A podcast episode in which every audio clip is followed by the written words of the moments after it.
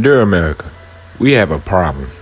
Our failure to empathize is a key part of most social problems crime, racism, child abuse, and inequality, to just name a few. Empathy is seeing with the eyes of another, listening with the ears of another, and feeling with the heart of another. This podcast is about relearning the art of listening and understanding, not to argue, but to hear a different perspective than our own. Just because I disagree with you doesn't mean I need to hate you.